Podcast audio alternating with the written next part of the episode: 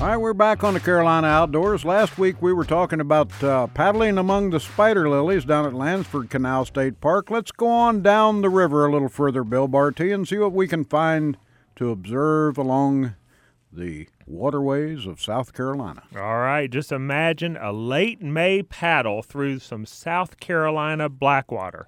A blackwater creek, if you will, the birds chirping, small alligators sliding into the water as you pass by. Hundreds of years of history surround you from the natives who've lived there hundreds and hundreds of years ago to Revolutionary War heroes who made their name here.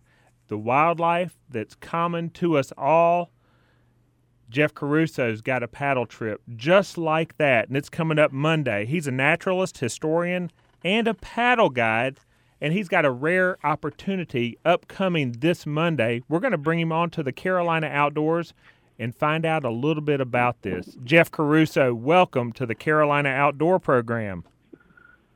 Hey, y'all, how's it going? Man, it is going a okay. Now, that little intro that I put forth kind of uh, um, is an intro to Quinby Creek, which is southeast of Lake Moultrie um, within the confines of Francis Marion National Forest conveniently located between Allendale and Terrytown, South Carolina. Did I get all that right? You did get all that right. That was pretty good there. It's uh, kind of on the southeastern section of the forest. It's just off the east branch of the Cooper River, and uh, and we're gonna have a nice paddle through sections of uh, of Blackwater Creek as the sun is setting and the full moon is coming up. Um, so we'll have some celestial events in the sky happening this time of year. Uh, the wildflowers are in full bloom, as I'm sure you guys were just talking about. Those spider lilies are going to be present on any of the tannic blackwater um, areas that we have here in South Carolina, uh, along with Carolina swamp rose and pickerel weed and cardinal flowers blossoming, and uh, we get tons of wildlife active this time of year as it's warmer and warmer. Uh, our reptiles are going, our our yellow belly sliders and our red belly sliders, and um, even our, our megafauna like the alligator and plenty of birds of prey in the sky. So it's an it's an amazing uh, ecosystem to go through, and it's connected to our human history as well.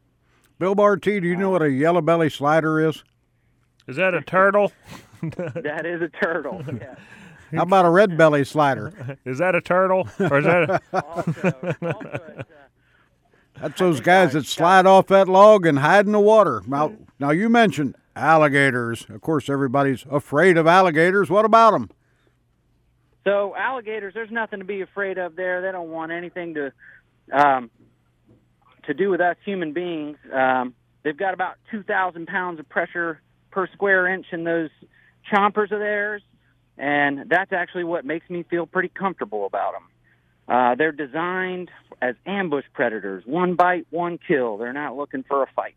Ah. So anything larger than about a egret size is something they don't really want to mess with. So it really adds to the majesty of the paddle to uh, paddle next to such an ancient and uh, really ultimately cool predator um, around you. And especially as the sun falls and they come out and they're doing their thing, you can hear them bellowing back to each other um, in the moonlight, it really adds to the magic of the area. Oh, so. it sounds kind of romantic, and we need to talk a little bit about this. Don Yager, Bill Bartee, we're the outdoor guys, hanging our hats at a shop called Jesse Brown's here in the middle of Charlotte. But on Saturdays, we bring forth the podcast, The Carolina Outdoors, and our guest, Geoff Caruso, again, is a historian, a naturalist, and a, a guide of, of all sorts of things. But on Monday, he's going to be guiding a Black River, um, Quinby Creek. What constitutes the title of a Blackwater Creek or river?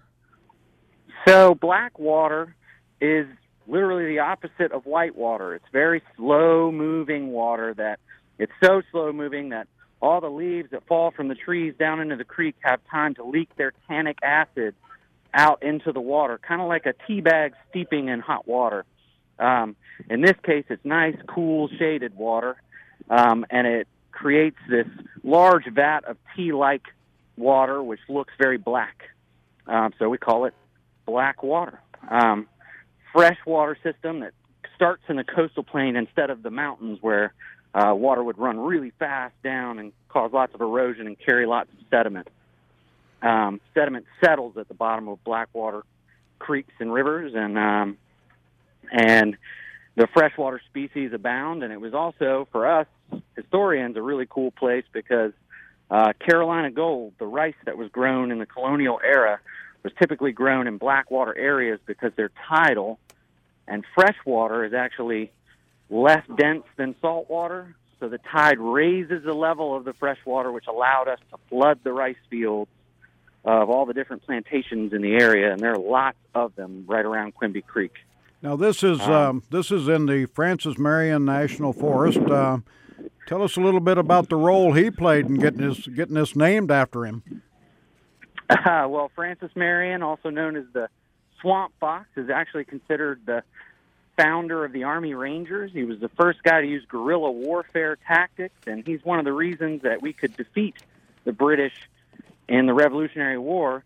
He actually partook in a battle at the Quinby Creek Bridge, um, right next to Shubrick Plantation, uh, which was an Ashby plantation, and it was it's Halidon Hill now, and it's uh, it's an interesting spread through many of the different famous names of South Carolina, the Barnwells and the Shubricks and the Rutledges, and um, and in this particular battle, the British were starting to lose ground in 1781, and uh, and Thomas Sumter was the general of the time, and Francis Marion came to his aid, and uh, they fortified themselves. The British did, and in the Shubrick plantation after crossing Quinby Creek on the bridge, and they were trying to remove planks from the bridge so the uh, American army couldn't follow them, but uh, they arrived just in time to come across at the charge of horses, and um, many of the men kind of catwalked across the support beams of the bridge and uh, ended up trapping them at Shubrick Plantation. Now, now you give Thomas Sumter kind of you're giving us the, the whole thing. you're giving us the the real version of Francis Marion, but for our Hollywood friends, um, the fictionalized account was played by Mel Gibson in The Patriot as well. Many say Francis Marion um, w- inspired that uh, that character in that Hollywood blockbuster movie. Yeah, they got some things right in the movie. I'll say that. Uh, Cornwallis was definitely trapped by, by I guess well I can't remember his name in the movie, but uh, Francis Marion trapped him through guerrilla warfare tactics, uh, attacking supply lines, and it was actually him and about 70 guys uh, from the Kingstree and Williamsburg area that that trapped those fellows in the swamp. And he actually got his nickname because he would hit and run. And Colonel Tarleton, the villain in that movie, uh, was charged with catching him. And he wrote Lord Cornwallis later on, after weeks of trying to chase this guy through the swamp, uh, saying the devil himself couldn't catch that old fox. Unbelievable. And, uh, and that is one of the stories that you're going to bring forth on this special trip that you are leading uh, Monday, May 28th. It's a kind of an evening paddle um, through coastal expeditions down there. Tell us how many people you expect and how do we sign up to come down there? This is about two and a half hours from Charlotte or so, um, heading down into the low country of South Carolina. How do we get in yeah. touch with you to participate in this Memorial Day full moon kayak tour with Geoff Caruso and Coastal Expeditions? Um, you can go online to coastalexpeditions.com and, and try and book through there, or you can call Coastal Expeditions at 843 884 7684 and talk to Kelsey or Brittany and uh, see if you can get on there. We're expecting um, anywhere between 16 and, and 20 people at, as a max, and it will be myself and Olivia Wilson, another talented naturalist and historian, uh, paddling through the creek at uh, a nice sunset and full moon rise. Now, do we need to uh, run out and buy a kayak and a paddle and uh, a PFD and uh, a water bag and uh, all of that stuff to come out there? We we provide all the gear necessary for it: uh, PFD paddle, a kayak, and um, and dry bags available, and uh, and do the entire. We'll provide everything you need, except uh, I, I would strongly suggest bringing your own water and uh, and that'll be it pretty much. We'll take it from there. Bring a snack with you, um, and should be a, a an awesome evening of, of paddling, and uh, you won't have to worry about much with us there. Well, and, and it is a, a kind of an evening. I'm going to ask you again uh, why it's so rare, but one of the reasons is there's a full moon. Another reason is the time of year. Um, it's 3 to 9 p.m., so you kind of get to see the sunset and the moon rise. Um, it, it, $95 per person to participate again at coastalexpeditions.com. You can contact us at Jesse Brown's too for more information. But um, are there other reasons, or do you want to reiterate the rarity of this occasion down on this Quinby Creek, uh, Blackwater uh, River in South Carolina? So the paddle itself is just an incredible experience, mainly because we don't offer too many paddles on black water as the sun sets, and you get to experience um, these alluvial swamps in the evening. And as it gets darker, and we get to see the wildlife react to this incredible area and see it in a different light. Um, it doesn't happen often, um, and timing it with these celestial events, you get a little bit of everything. Um, it's fantastic. So and I do have yeah. on my paperwork here, it says you just need to bring some water, some snacks, and most importantly, your sense of wonder. And Geoff Caruso, you've helped paint that picture so that we too can sign up for this Monday treat that you're offering. Thank you for being on with us here on the Carolina Outdoors. Thanks for having me.